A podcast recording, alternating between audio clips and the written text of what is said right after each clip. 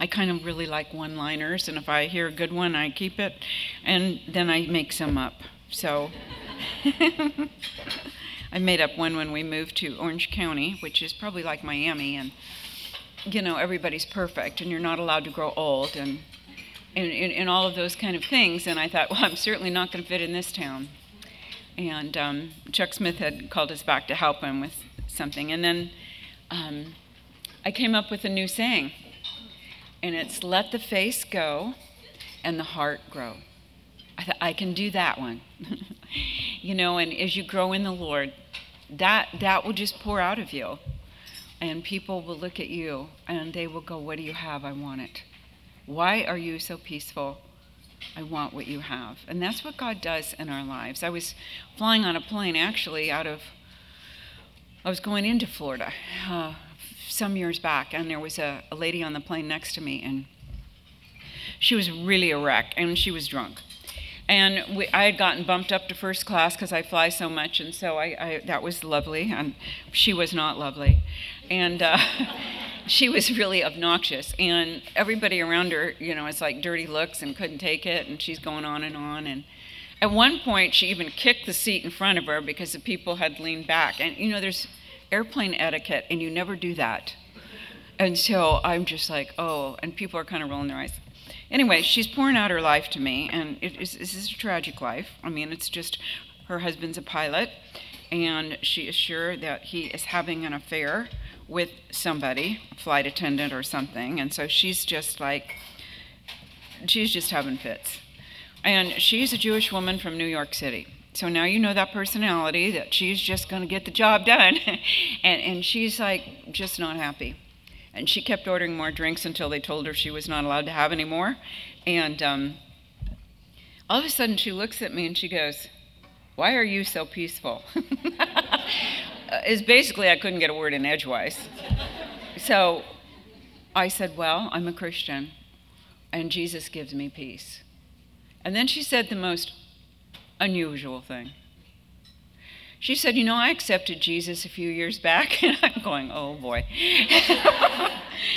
okay. And she said, But I guess I cuss and and whatever a lot and I, I wanted to go yes you do but i didn't say anything and i, I just let her go on and um, i just looked at her life and i'm thinking she calls herself a christian but she's miserable really really angry really miserable a couple weeks later i was flying into montana and i was sitting back in economy and um, i sat next to this lovely young mom.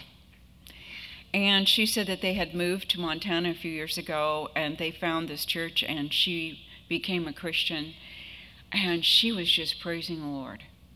She had a handicapped child. Life was not easy for her and her husband, but she never complained once. She was just praising the Lord. And I thought about those two women on the plane. One, both Christians, one riding in first class but living in economy and the other one was riding in economy, but she was living in first class. And that's what the Lord wants us to do because He overcomes the world. And you need to trust Jesus that He's going to overcome the world in your life. That's what He does. And in that, He says, I tell you those things to give you peace. Isn't that awesome? Well, today we're going to talk about a battle in the Old Testament. I want you to turn to Second Chronicles chapter 2. I also love this story. It's great because this story talks about victory in the Lord, how He does overcome the enemies in your life. We see them and we think this is never going to work out, this is going to be horrible, and yet we see God come through with different things, and it's just look for those miracles, girls. You know, that's that's another thing I like. Look for the miracles. Don't miss them. You miss them oftentimes because you're not looking for them.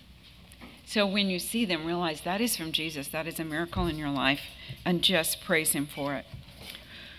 Well, this I like to take a chapter and I like to outline it and divide it up, and then I can remember it better. Can't you do that? Remember in school, you'd have to take something and outline it and go into it, and then you remember it. So I'm going to give you something to remember this great chapter. We're going to talk about seven P words. This is kind of what Sandy MacIntosh does, so. But I just, I love this one and this chapter, the seven P words. Second Chronicles chapter 20. And it happened after that that the people of Moab, with the people of Ammon and others with them, besides the Amorites, came to the battle against Jehoshaphat. I just like to say his name, Jehoshaphat. He was the king of Judah. Then some came and told Jehoshaphat, saying, A great multitude is coming against you from beyond the sea, from Syria. They are in Hazazon, Tamar, which is En Gedi. And Jehoshaphat feared and set himself to seek the Lord and proclaimed a fast throughout all Judah. So Judah was gathering together to ask help from the Lord, and from all the cities of Judah they came to seek the Lord. We'll stop right there for a minute. So, when we look at, at this story, there, there's fear. And we understand that in this day and age. And if you got up one morning and they said, another country, let's take the communist countries, they're coming after you. They will be here. Or Iran is going to attack us at 12 o'clock. I mean, how would you feel? Think about the fear that you would have. And this is what they're saying to Jehoshaphat. It's not just one king and one army, there's a group of them. And they're all coming against this little country of Judah. And what does he do? He seeks the Lord, and the first P word is prayer. He goes to prayer and it calls the people together. Now, if you understand the background of the story, it helps. The people that are coming against him are those people from Edom. And when Moses was taking the children of Israel out of Canaan, he wanted to pass through that part of the country. Now remember, they were way distant cousins from Abraham. And the Edomites said, No, you are not taking a shortcut through our country. And Moses sends word and said, Listen, if anyone drinks water, we'll pay for it. If the animals eat it, we'll pay for it. We will be very fair to you. We won't stay, touch anything. We'll stay on the highway. We just want to go through. And they said, No, and if you do, we will go after you with the army. And they sent the army out. And it was really unjust. And so God was pretty angry with those people because they were unjust to the children of Israel that were escaping out of Egypt. And so these people are now coming again against the, Israel. And it's a vast army. It's not just a little army, it's vast. And Judah is a pretty small country, and everything in their eyes looked totally hopeless. They're, you know, we're a grasshopper with a thousand horses coming at us. It's not going to look well. And Jehoshaphat was so alarmed, he did four things. And this is an important lesson when something comes into your life that is just like a difficult trial, what do you do? Because Jehoshaphat did all the right things, and it's a great lesson to learn in watching him. He resolved to inquire of the Lord in verse 3. He proclaimed a fast in verse 3. And all the people came from every town to seek God in verse 4. And then Go to verse 6. Jehoshaphat stood in the assembly of Judah and Jerusalem and the house of the Lord before the new court. And he said, O Lord God of our fathers, are you not God in heaven, and are you not the ruler over the kingdoms of the nations? And in your hand is there not power and might, so that no one is able to withstand you? Are you not our God, who drove out all the inhabitants of this land before your people Israel, and gave it to the descendants of Abraham I love this. Your friend forever. I love how he re- reminds God of things. And, you know, um, Corrie ten used to say, pray scripture, remind God, pray scripture. And it's wonderful and lovely how God does listen and answer those prayers. And he's saying, you know, you, you promised this to Abraham, your friend, this country forever, and they dwell in it and have built you. We dwell in it and built you a sanctuary in it for your name, saying, if disaster comes upon us, sword, judgment, pestilence, or famine, we will stand before the temple and the pre- and in your presence, for your name is in the temple, and will cry out to you in our affliction, and you will hear and save. How amazing is this section of Scripture right here? How God worked. You will save. Verse 10 And now here are the people of Ammon, Moab, Mount Seir, whom you would not let Israel invade when they came out of the land of Egypt. But they turned from them and did not destroy them. Here they are, rewarding us by coming to throw us out of your possession, which you have given to us to inherit. O our God, will you not judge them? For we have no power against this great multitude that is coming against us nor do we know what to do, but our eyes are upon you. I underline that part in red. Our eyes are upon you. And that's your answer. When those things come into your life, you turn to Jesus and say, Our eyes are upon you. We don't know what to do, but you do. And He often has so much better solutions than we have in watching over His people. He prayed, and there is power in prayer. This is what he prayed. He praised God and reminded him of his goodness to Israel, that he had given the land to them, and that he was powerful. That calamity comes, uh, that they would, if it came, they would cry out to the Lord, and he would save. After praising God, he puts in his request help. that is all you have to say sometimes. Just God, help. We don't know what to do, but our eyes are upon you. And all the men of Judah and their wives and the children and the little ones stood before the Lord. What a picture that is. Can you just picture that scene? The enemy is coming in like a flood, and they all gathered together, I'm sure, and faced the temple and cried out to the Lord. And God hears when you do that. What a picture. Their eyes were fixed upon the Lord. You know what? In life, there's no better place to be. And sometimes God simply allows circumstances in our lives so that we'll look to Him. Difficulty, Jill Briscoe said, who's a great speaker, difficulty is the very atmosphere of miracle. When you're going through something very difficult, look for the miracles. I mean, it's amazing to me some, so many times in my life when I'm going through a difficult thing and just a miracle shoots through. And it, it, it just makes God my so big and my faith grow and it's actually good for me difficulty is the very atmosphere for miracles and it's exciting to see what god's going to do. I sometimes think lord how are you going to fix this one? And i want to sit back and just see how he's going to do it because he always has such a new way new way of doing it and unique. When my boys were little we had three boys and they would um, have a fight outside or something over toys or whatever they were doing in the backyard and they'd come in and and maybe it was the youngest he'd come in and you know and he would just be saying he did this and he took my truck and he did that and you know whatever and he hit me or whatever you know children do and i remember i would take his face in my hands like this and i go look at me no but he did this and this and this and i go no look at me and when he looked at me, he got quiet. And I said, This is how you're going to solve it. Oh. And then he'd go outside and play. And that's what God wants to do with us. He wants to take your precious face in his hands. And he wants us to go, My daughter, look at me. Look at me. I'm going to give you peace, and I'm going to take care of this. But you got to look at me.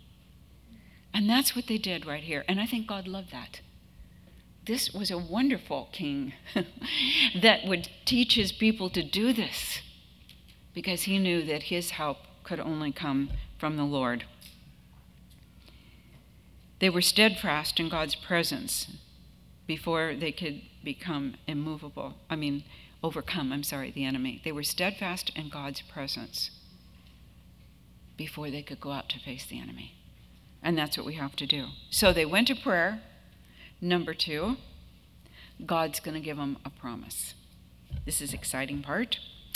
All right, verse 14. And then the Spirit of the Lord came upon Jahaziel, the son of Zechariah, the son of Benaiah, and the son of Jael, the son of all of these people. He was a Levite and, and uh, in the midst of an assembly. And he said, Listen, listen, all you of Judah, and you inhabitants of Jerusalem, and you, King Jehoshaphat, listen, thus saith the Lord to you. Do, I, do not be afraid, nor dismayed, because of this great multitude, for the battle is not yours, but God's. Tomorrow go down against them, and they will surely come up by the ascent of Ziz, and you will find them at the end of the brook before the wilderness of Jeruel. You will not need to fight in this battle. Position yourselves, stand still, and see the salvation of the Lord, who is with you, O Judah and Jerusalem. And do not fear or be dismayed. Tomorrow go out against them, for the Lord is with you. That's a great promise. It's the kind of promise he gave Joshua when he had to go into the land and face Jericho. Don't be afraid, Joshua. And he said to Joshua, It isn't, you know, if I'm for you, Joshua, are you for me? I am captain of the Lord of hosts. Joshua, are you with me? Because I will take you through this. And that's what the Lord wants to say to us. Are you with me? Are you looking into my face? And God gave him this great promise after they prayed. And I thought about this man, Jahaziel. I, I just thought, what if he would have thought, oh my goodness, I've got a word from the Lord, but I don't want to say it. What if I'm wrong? They'll stone me. What if he just had fear? And he didn't want to stretch himself and go, This is what the Lord's saying, and stand up in front of this whole crowd of people. And you know, false prophets could be stoned. but he just did it. And sometimes the Lord will say to you, Speak a word to somebody, you know, or put something on your heart to pray about. Don't miss it. Don't miss it because you know what? You can receive the greatest blessing from that because you not only realize that God has fulfilled his promise as you look back, but you also allowed him to use you as part of that in that tool to work. What a blessing that is for you. Don't be afraid to speak the words of the Lord. Now, sometimes the Lord may tell you something about someone to pray for, and maybe it's a correction in them or something that you see as sin, and maybe the Lord doesn't want you to tell them. He just wants you to pray. People don't often want to hear their faults. My mom told me that. She had a good old fashioned advice. Honey, don't tell people their faults. They really don't want to hear it. Just tell Jesus and let Him work on them. And you know, it's been great advice through the years because it's the loving way to do it. And so, um, but he, he just stood up and he gave that word, that promise from the Lord. What did he say? The battle's not yours. It's not yours, it's the Lord's. That would give me a big relief right there. You're not going to have to fight in this battle. I imagine they're thinking, how is that going to happen? I mean, they're just over the hill. How's that going to happen? And then he said, Don't be afraid of the enemy. Take up your position and stand still. Stand still and see. There's a scripture verse, you know it well. Be still and know that I am God. One of my children was going through a very hard trial in his life. And he went away to be by himself with some other Christians at the time. And I said, What did you learn during those days? And he said, I learned to be still before God. And he, he's a very busy, dramatic, exciting person, always fun. And he learned to be still. He said, Mom, if you ever find that verse to hang on the wall, get it for me. And I found it in Philadelphia. And I gave it to him for Christmas one year, and he hung it right when you walk in the front door. You can just see it on the wall ahead. Be still I know that I'm God. You know, isn't that easy? We make life so hard. But it's it's so simple. Just trust Jesus. I love the promises of God. Psalm 119 is all about having your devotions. It's all about God's word and how awesome it is. I encourage you to read that psalm. It's long, but it is fabulous. And in verse 49 and 50 in Psalm 119, it says, Remember your word to your servant, for you have given me hope. My comfort in my suffering is this your promise preserves my life. You know, when I have my quiet time in the morning, and I encouraged you that accepted the Lord last night, to have your quiet time. Don't put it off. You know, it's like a diet. We want to put things off, but if you just go ahead and I'm going to do it, I'm going to do it today. Read till you get something. Sometimes, you know, someone may say, well, you have to read 10 chapters a day and you, don't, you, you can't fit that in. You know what? Read till you get something. And I often am reading, because I do have a set thing that I'm reading, and I just zero in on something in it, oftentimes that God just spoke to me that day. I also have devotional books. And in some of them that are I really love, I will write down my prayer request and compare it to what it said in that devotional book that day in that scripture and look back and see what God did. I did that this morning. I have a great little devotional book called Checkbook of Faith by Charles Spurgeon. It's great, it's small, you can travel with it. It is the size of a checkbook. And um, only it's spelled the English way C H E Q U E, Checkbook of Faith. And I was writing down in the last couple days what had happened to me years ago on these days. And it was so amazing to see how God had worked through those things and how God answers prayer and the things that He had done. And it was just, it's just, it encourages my faith when I do that. And and sometimes the scripture will be so perfect, and I'll write down what I'm praying for and how God gave me that promise. And I will look back the next year and I'll go, wow, wasn't that a great job? Those are things that help you trust Jesus, that encourage your faith, give you peace, and help you not be afraid. So, they prayed, God gave them a promise. The promises of God are sure and they are reliable because the scripture says that God cannot lie. You know, I was looking at politics this last year and I was thinking, how do these people get away with lying? On the news, you know, you hear there's some people said that, and you know that's not true because you've heard witnesses, and you go, how do they get away in this country with lying like that and not get sent to jail? And then the Lord reminded me of the scripture where Jesus said, Satan is the father of all lies. And I realized that we are living in these last days. And the scripture says, truth will be called a lie and a lie truth. And everything will, will get confused and mixed up. Satan divides. That's what he does. That's what his name really means. He's a divider. He'll divide a church, he'll divide a country, he'll divide people. He is a divider and causes wars. He's a liar and a murderer from the beginning. And so you have to know the enemy. And Jesus says, don't be afraid. I've overcome him. In the end, you're going to see I've overcome him. So God's promises are sure. He cannot lie. His promises are an anchor for the soul. What are some of the promises God has given you? If you keep a journal, write them down. Now, I do write things in a journal, but I don't do journaling every day, and I can't do that. But once I get something out of God's Word, I'll write it down. And then on days that are difficult, look back. Look back and see the promises that God gave you. I think one that new Christians grab all the time is all things will work together for good. But it is to those who love the Lord. And that's the key. So the promises sometimes come with your what you're supposed to do in it. He never, there, there are three things I want you to know about the promises of God because people can get mixed up in crazy theology and make up things or take a verse out of the Bible and just, it's out of context. So, this is the rule God never will go against his word. So, if you feel like the Lord spoke a promise to you, know that it will tie in with his word. He doesn't go against his word. And then, does it honor God? Does the promise he's given you honor him? And another thing I think is important to look at does it condemn me or encourage me? Because God's not in the job of condemning you.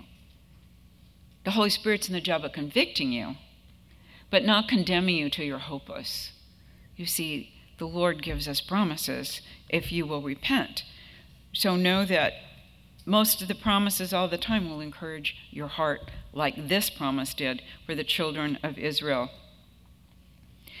years ago, um, my husband was on the treadmill in the house and he came downstairs and his eye his right eye was totally bloodshot the worst i've ever seen on anybody and bright red and i said what's the matter with you and he said i don't know i felt like i was going to pass out on the treadmill But I said to myself, You slob, keep on working out. And he did. so I rushed him to the doctor, the eye doctor, and um, glasses guy, and he sent us to the eye doctor. And what had happened is Don had had a stroke in his eye. Thank goodness it was not in his brain, it was in his eye. And the result of that was he lost most of the vision in his right eye. He can see, but it's like through a foggy shower door. And so his I have to tell you, it's amazing what the brain does, but his other eye compensates and it doesn't slow him down at all. I mean, he can drive, do computer, everything. It took a while. His whole, your balance system's off for a while. He used to stumble into furniture. And they said he can't drive until this corrects itself and the other eye just takes over. It's amazing what the body can do. And um, I was on a trip with family and friends. And it was with Mike and Sandy MacIntosh and Mike MacIntosh said, Don, will you come with me today? I, he was teaching a, a college group of kids Bible study, and he said, Come with me. And it was in some of our relatives' house, so we knew the whole situation. We were visiting Southern California, and Don said, "Sure." Well, Don had just lost his right eye, and now he's, you know, his balance is a little off. And this, this was going to be a baptism with these kids, and it was down a very steep, cliffy path going to the ocean in Corona del Mar, California. And so he went, and I'm thinking, this is going to be rough because it was getting dark. And that day in my scripture, the Lord gave me Isaiah 42 16. I will lead the blind by a way they did not know. I will lead them in the, in, um, the paths they have not known. I will make darkness light before them and crooked places straight. These things I will do for them and not forsake them. He came home and he told me that when he started down that path, he was really nervous because, you know, there's nothing more embarrassing for a guy than to fall down in front of a bunch of college kids. And he's saying, This can be bad. I don't want attention on myself. I got to get down this path. And he just called out to the Lord, and he said it was like Jesus stepped beside him and he walked perfectly down that path. And I thought of the promise God gave me. Do you see how real His word is? Many of you know that in this room. Isn't it delightful? It's awesome. It just makes God come alive to you. Look for those miracles. What a promise. I, I don't even know that I ever remembered that scripture was in the Bible till I read it that day. God does that. When I was raising those boys, the Lord gave me a scripture that I desperately needed to raise those children. And He said, they're lovely children. I love them very much. They're great leaders, but you know sometimes leaders can be, um, you know, one of them one of them was a rascal and very dyslexic, but a lot of fun. That in, in raising these kids, I just kept praying, Lord, I want them to grow up and know you. I want them to, you know, find you. I want them to be in heaven with me. And the rascally one got saved early on in daily vacation Bible school. He still, you know, had his bad days, but I knew he knew Jesus, and um, and he he never really ever denied the Lord, and he always knew him. So I was just praying for these boys, and um, the Lord gave me the scripture one day in Isaiah 54. All your children will be taught of the Lord, and great will be the peace of your children. I hung on to that for years. And then as they grew up and became adults and were getting married, I remember one day crying out to the Lord and saying, Are they all going to be okay? I don't want them to go off the path. Lord, I want them in heaven with me. I want to know that they are going to walk with you. Because some of them were going through some difficult times then, and I was just praying. And the Lord just spoke to me and He said, I already told you.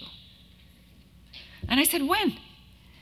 And it reminded me of that verse. Oh, yeah, one of my favorite verses in the Bible. All your children will be taught of the Lord. And I opened up that chapter and my eyes went to a couple verses above, Isaiah 54:10, and this was the promise that he gave for the promise. For the mountains shall depart and the hills be removed, but my kindness will not depart from you, nor will my covenant of peace be removed, says the Lord, who has mercy on you, the mother. Now, it didn't say mother in there, but I knew that was for me because he had said, All your children be taught of the Lord, great will be the peace of your children. And then he says, Nor my covenant of peace be removed. I told you, now I'm having to tell you again. It's not going anywhere. And I have to tell you that all my children today and their wives know Jesus and walk with the Lord. And I don't get any I don't get any praise for that. It is God's mercy that brings your children. And what it takes is you just keep praying for those kids. And if you got a rebellious child, never give up. I think as long as there's breath, there's hope. You, you just keep praying. I've got a grandchildren a son right now that's way out there. And I pray for him all the time God, don't let him die till he finds you.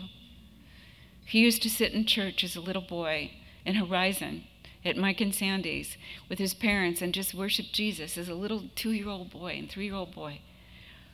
And he went to college one day, and the professor said, You don't have to believe in God, and here are all the reasons. And he bit the apple. And so we just keep praying for him. God can do that, He can do great things, and so we pray for him. We have to fix our eyes on the Lord. My eyes are even on the Lord, for only He releases my feet from the snare. He will take care of it, He will guide and lead us. It is in fixing our eyes on the one who is the truth and allows us to overcome the enemy of our soul that we gain victories in the battle. Just be still. We can be so encouraged by God's word. Now they could head into battle and face the enemy. It, it, God gave them courage that day because they listened. So we've had a problem, and then they what? Prayed. We're doing the P words. They had a problem, they prayed, and God gave them a. Very good. I knew you were awake out there. And now they're going to praise Him. It's key to praise the Lord. So much of Scripture tells you to praise the Lord. You look at David everything was looking so bad. My friends have become my enemies. This is going against me. And in those Psalms, he would start looking at God and how big he was in his creation. And by the end of the Psalm, he's praising the Lord. And that's what we have to do.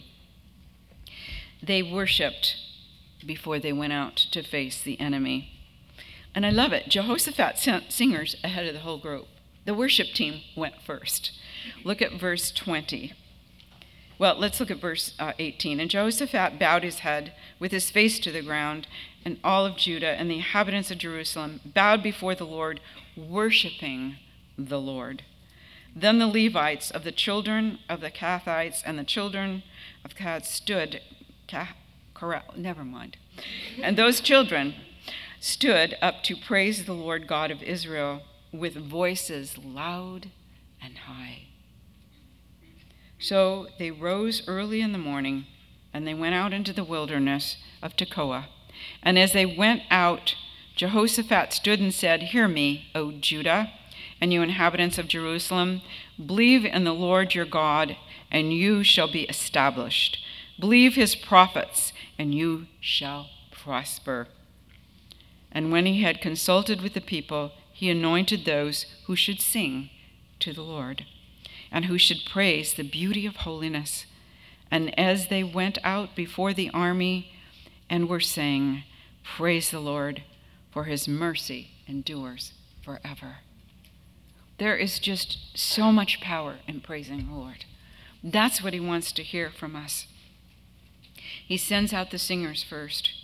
I remember there was a time where one of my sons was going through some very hard times, and I called my in laws to come, and some of the maybe a brother and some of the family that was in town, and I said, We just really need to pray for this kid. And, and they gathered at our kitchen table and we sat around and prayed. And I remember my mother, who was a great prayer warrior, she headed up the, um, the prayer ministry, women's prayer ministry in Costa Mesa for Kay Smith for years. And she just had a heart after the Lord. And she said, We need to start praising the Lord. And I remember that's so odd. We got to pray for this problem. And and she stops all of us and she said, We need to stop right now and start praising the Lord. And I never forgot that. And I thought, you know what? There is power in praising the Lord. Spurgeon says, this is another one liner when grief presses you to the ground, worship there. When grief presses you to the ground, worship there. Do you remember we just celebrated well, not celebrated, but remembered September 11th this year. It was all over the news again, documentaries. And there was one that was done by the French, uh, by a group of people about a Frenchman in the fire unit in New York that day. It was the last it was the last day. It was September 11th. They captured that day on film. They had told his story all through, and then they showed the last day where he went into the tower. They captured it on film, and they showed it exactly six months later on television. They were covering this one young man in particular. He was the last one out of the building. Those firemen carried up to 80 pounds on their backs. There were 80 flights of stairs. So, so many minutes on each, each flight. They couldn't all make it. They carried 80 pounds on their backs up those stairs to save hundreds of people from that fire. And it reminds me of Jesus, who carried the cross and the weight of that cross on his back to save millions from hell. Some days, if it seems dark and depressing or discouraging, or you're facing some mountain in your life, and you think, Lord, I have nothing to be thankful for today, remember that. Remember that He went up that mountain carrying the cross on His back for you. And if you can't say thank you for anything else that day, you can say thank you for that. And that's a lot. We can always praise Him. You know, sometimes if you can't sleep, a great thing to do is do an alphabet of praise. Do you know what that is? Okay, you wake up at 1:30 in the morning and you go, "Great, I'm not going to get back to sleep tonight. I've got this going on in my head and that." You know what? They used to say count sheep. I don't know why you count sheep. Maybe there were a lot of shepherds in the olden days, but someone taught us to do an alphabet of praise. It was actually Chuck's wife, Kay. And this is what you do you take the alphabet and you think of a praise for God for each one of the letters. A. You are almighty, all knowing. B. You are beautiful beyond description. C. You are my comforter. You are compassionate. D. You are my deliverer. E. You are eternal. F. Forgiving. And you fight my battles for me. G. The great I am and glorious. H. Helper, hope, holy. I. Intercessor. Well, I couldn't ever come up one for Z, which I probably wasn't awake quite that long. But someone came to me and said, Z is our God is zealous for us. I liked that. You know, it's a great way to go back to sleep. I don't how many of you ever read Pilgrim's Progress? Okay, isn't it a great book? It, it, really is. I read it when I was in my 20s, and it was a great allegory and really ministered to me. But in the book, Pilgrim's Progress tells of a time that they came to the hill difficulty. It is about a man named Christian, and it is an allegory of the Christian life. So he's coming to the hill difficulty, which Jehoshaphat came to on this day. And at the bottom of the hill, there was a spring of water. Christian went to the spring and he drank there to refresh himself. He then went up the hill difficulty and he went up singing. Jehoshaphat's army went up that hill singing on that day. Amy Carmichael was a missionary to India. Do you, have you heard of her? Yes, you're taught well in this church. She um, she was rich with with with so many of her books and devotionals. But she went to India as a missionary, as a young person.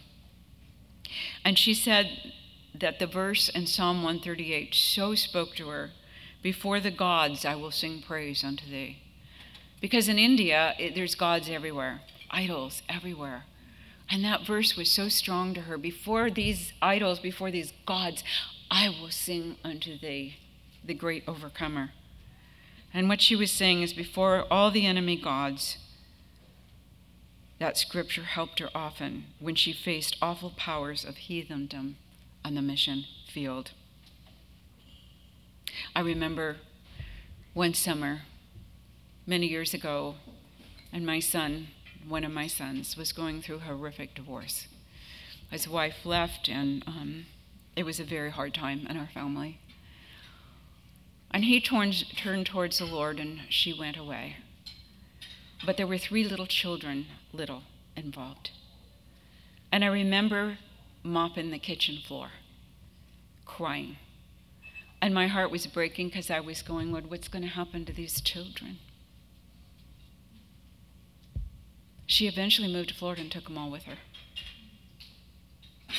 But you know, as I prayed for the children, the Lord began to speak to me. And He said, Why are you crying? I said, Because I don't know what's going to happen to them. And He said, Are they healthy? Yes. Are they handicapped? No. Do they have cancer? No. Then why are you crying? You don't know what I'm going to do in their lives. You don't know.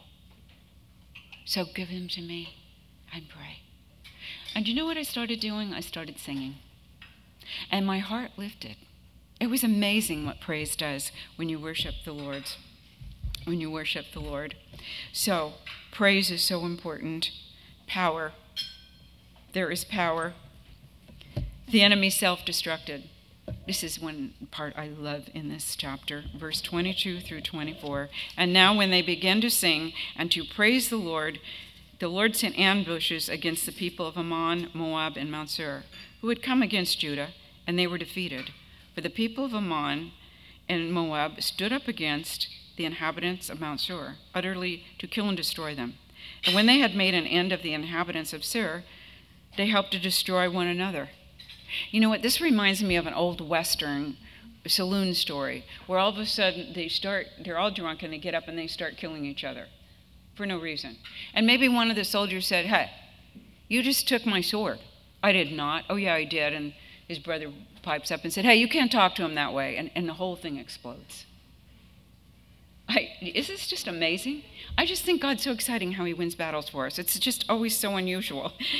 So, verse 24. So when Judah came to a place overlooking the wilderness, and they looked toward the multitude, all that army, and there were their dead bodies fallen on the earth, no one had escaped. No one. Of that enormous army of all of those that kings that had brought them in, everybody was dead. Not one. And what did God what was his promise? You'll not have to fight this battle. They didn't have to lift sword against anybody. No one had escaped. Verse 25 When Jehoshaphat and the people came to take away their spoil, they found among them an abundance of valuables on the dead bodies. And I love this part precious jewelry. What soldier carries jewelry?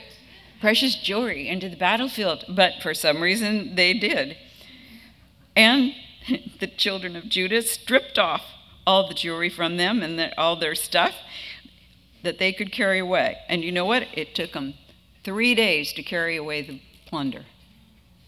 I mean, they not only didn't have to fight, but they got rich in the process. God blessed them and gave them all this stuff. And on the fourth day, they assembled in the valley of Barak, which is the valley of weeping, for they had blessed the Lord. Therefore, the name of the place was called the Valley of Barak until this day. Then they returned, every man of Judah and Jerusalem, Jehoshaphat in front of them, to go back to Jerusalem with joy, for the Lord had made them rejoice over their enemies. So they came to Jerusalem with string, stringed instruments and harps and trumpets to the house of the Lord. They came back. The Valley of Barak was changed to the Valley of Praises. That's what they called it. The Valley of Praises. So, that P word is important. And the last P word is plunder. And God gave them the plunder. So they had a what? Problem. They had a problem. And what did they do about that problem? They prayed. And then God gave them. And then they praised the Lord. And then God over, I didn't give you this one, he overpowered the enemy. And then Israel got the plunder. They received the plunder. How good God is. And then the last P word is this peace. Turn to the end of the chapter. Then the realm of Jehoshaphat in verse 30 was quiet, whereas God gave him rest all around. No one wanted to get near them after that. I wouldn't want to tangle with their God, would you? If I lived in that area. Their witness was great. The witness of God was great for them. The fear of the Lord came upon all. Just like it had many years before with the Egyptians, when God defeated the Egyptians and the world had heard about it, the, the unknown world. And the thing is so great about all this that others are ministered to. In our tragedy, God is glorified. I will tell you about one of those grandchildren in closing. Then we're going to have a break. Her name is Paige.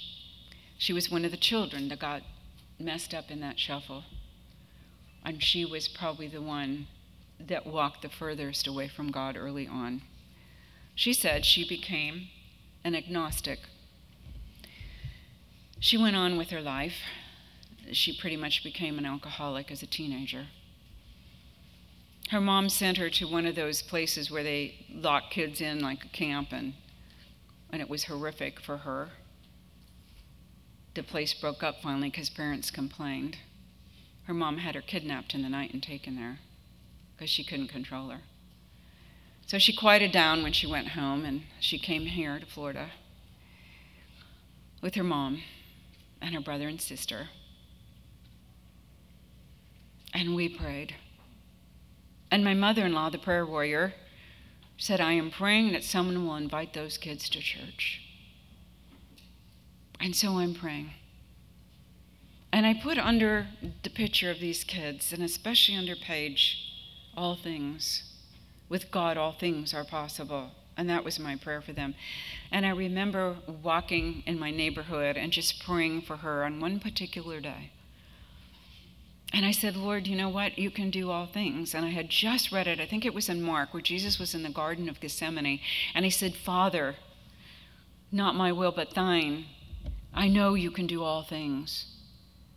And I just reminded Jesus of that on my walk that morning. I said, You said that the Father could do all things. If you said it, he, you knew the Father. It's true. He can do all things. Could you go get Paige for me? She was 17 years old. Can you just go get her? I want her in heaven with us. The next day, I'm walking in the neighborhood, and the phone rings, and it's Paige. And she said, I have something to tell you. I hadn't talked to her in months. I said, What? She said, Well, a friend invited me to church. And I went to church, and I sat on the back row, and I said to myself, These stupid Christians. Two weeks later, I have to tell you, I am back there and I'm sitting on the front row and I'm on my knees and the tears are running down my face and my hands are lifted up to heaven. She calls me Mimi. Mimi, I'm back to God.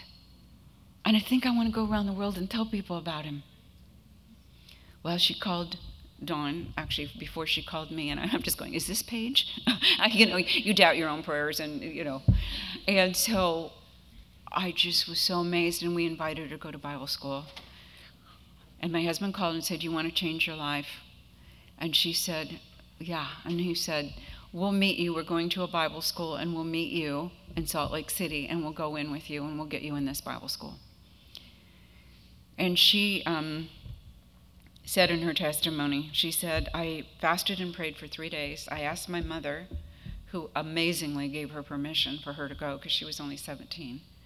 She said, I, I left my mother, my sister, my boyfriend, college, my cat, a job, and I got on a plane to a place I had never been and to people I'd never met before. Not us, but the, people, the school where she was going. And God changed her life. And while she was there, she met the most wonderful man, and that's a long story in itself. But um, he was just there for a week. He was a wonderful guy from Australia, and he loved the Lord, came from a godly family. And then he went with his folks and went back to Australia, and she didn't see him again. And she always told me, you know, that's one guy I could have gotten serious about. Um, he's a musician, she's an artist. They, they just blended. And she would compare everybody else to him. And four years later, she's in Bible school in California. And she goes on campus, and there he is. And she said, What are you doing here? And he said, Well, my band is playing in the cafe tonight. You're kidding. No, what are you doing here? Well, I go to school here now. And you know what? They got back together. And she moved to Australia and they got married. And today they live in Nashville and have a darling little boy. And God has been so good to them and blessed their lives.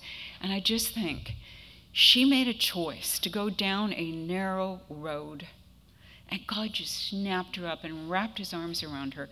She grew more than most young people I've ever seen. She would, she would pick my husband's brain as he was going to class to teach and ask him all kinds of deep theological questions at 17. And I'm going, where did she come from? It was like she was making up for lost time. She'd be putting on her makeup in the morning, and I would listen to her through the door, and she'd be singing worship songs. I said, Where'd you learn those worship songs? She said, I don't know. I just turn them on, listen to them, and I just learn them.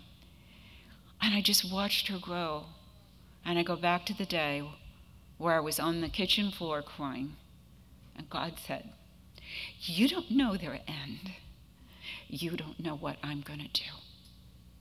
So I'm still praying for one of them. Well, actually, two of them, but one seriously. You know, God can do these things. We need to pray. Sometimes we need to fast. There's power in fasting. And we need to praise Him. And we certainly need to praise Him when He gives us the answers. We have a God that overcomes the world. Amen.